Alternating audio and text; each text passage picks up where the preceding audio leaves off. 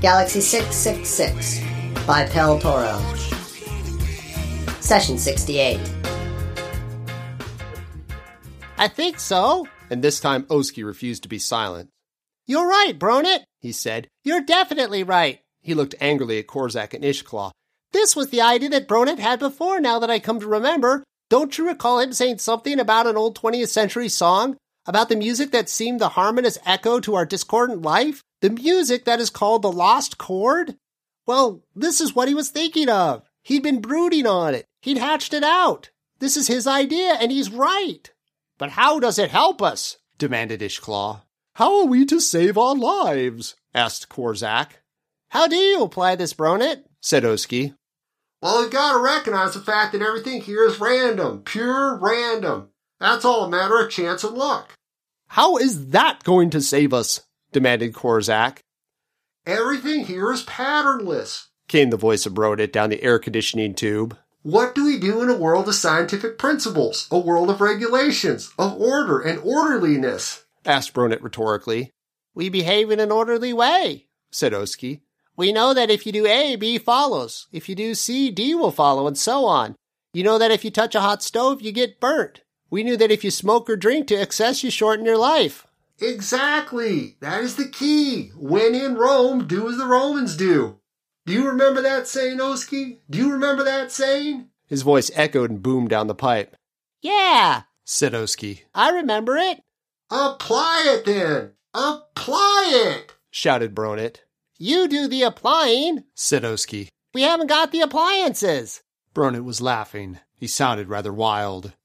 That's it. He said hoarsely.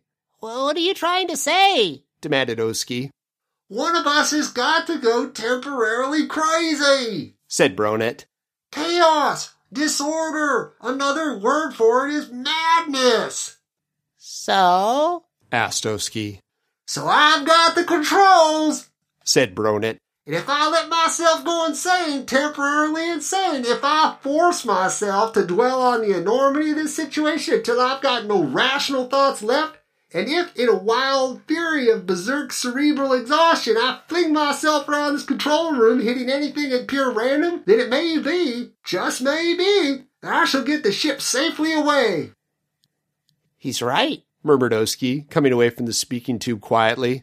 Bronit was deliberately working himself up into a kind of frenzy. They could hear him shrieking and laughing down the tube.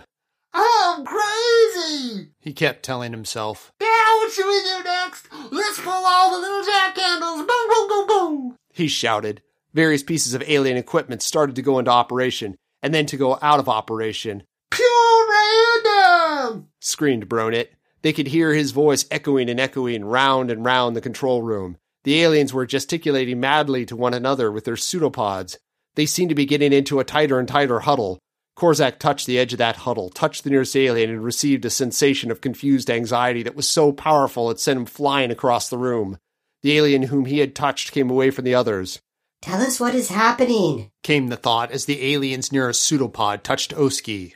This is Bronit's answer, said Oski. We are living in a corner of the universe that can only be described as insane. This is the negative to the positive universe in which we live. This is the confusion that makes our order possible. This is the chaos which makes it feasible for us to live in a universe which is governed by scientific principles.